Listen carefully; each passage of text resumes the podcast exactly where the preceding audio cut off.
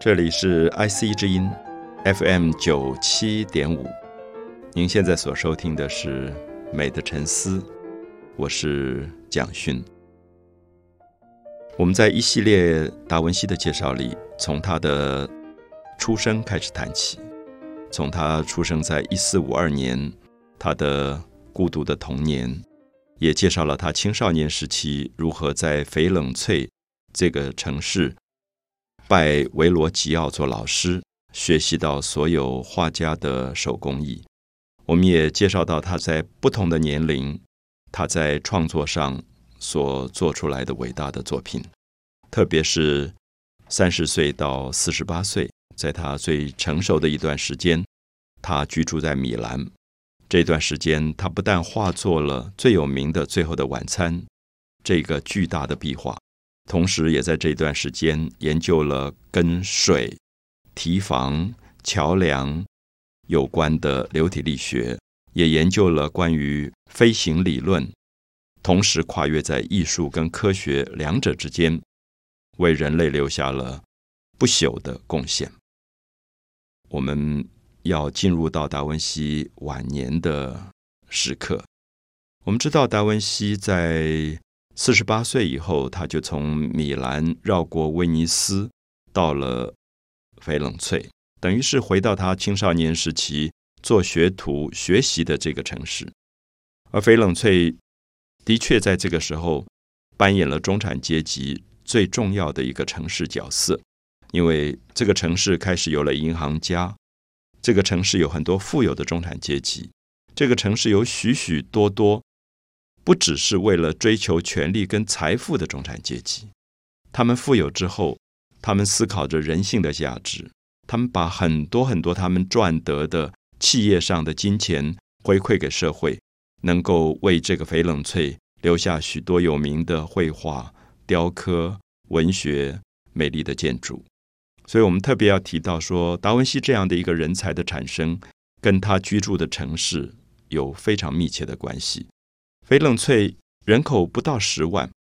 可是由于它的中产阶级是整个人类历史文明当中最足以自豪的中产阶级。我说的中产阶级，其实也就是。我们今天所说的企业家，他们从事产业，然后发了财，可他并没有变成财大气粗的暴发户。他们用很多的金钱去帮助社会走向更开明，走向更平等，走向更美。所以，因此，达文西这一类的艺术家，他们才有机会在这样的城市当中得到很多的支持，去发展。他们对生命的许许多多的理想，所以我们可以举一个最简单的例子，就是在呃一五零三年左右，我们看到达文西已经回到了翡冷翠。翡冷翠当时有一个有名的呃这个富有的中产阶级，他的名字叫九贡斗啊，我们翻译成乔拱达吧，乔孔达。那么他是一个商人，就是我们刚刚提到说经营贸易商业最后发财的。那用我们今天的话来讲，可能就是一个上市公司的老板之类。那么他有一个太太，他觉得这个太太很美，然后他也很疼爱这个太太，所以他就希望达文西为这个太太画一张肖像。我们知道，呃，肖像画所谓的 portrait，在达文西之前是比较不流行的，因为在比较中世纪的这个时代，一般讲起来，画画做雕刻。只有一个主题，这个主题就是宗教。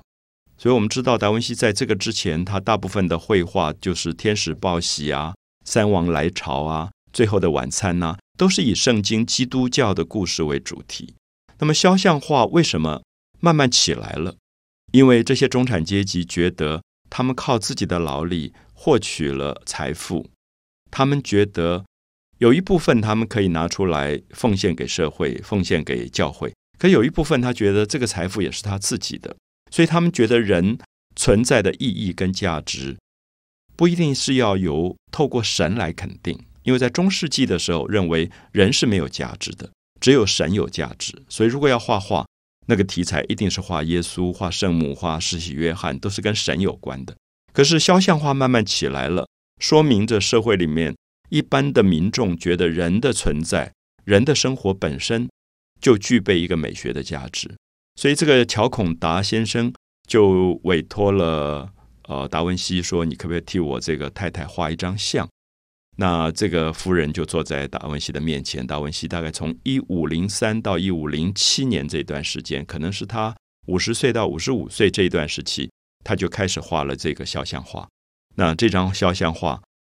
我想我谈到这里，也许大家对这个名字乔贡达不太熟。九贡的，我在意大利文的九贡的，在法文里面的日说贡的，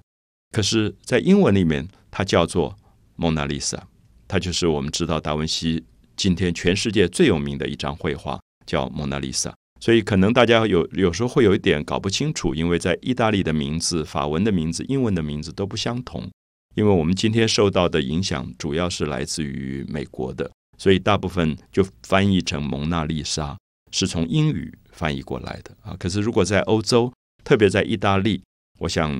你必须要习惯它的名字是九贡多啊，这个乔孔达夫人画像。我们刚刚提到说，这张画像是一张肖像画。一个富有的商人疼爱妻子，所以想把他妻子的美丽容颜借绘画留下来，所以就委托了达文西去做这件事。所以我们觉得这件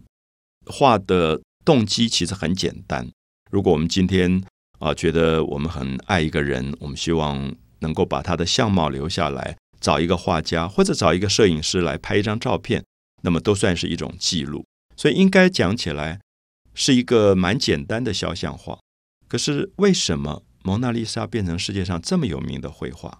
为什么它变成了罗浮宫的镇馆之宝？为什么每一年有上百万人挤进罗浮宫，就是为了看这张画？其他画都不看，看完就走了。那这张画在全世界被复制成卡片，呃，有时候在月历牌上出现，有时候在饼干盒里出现，在到处出现。那为什么带着淡淡微笑的这个蒙娜丽莎会有这么大的吸引人的魅力？我想这是我们非常渴望知道的一件事情。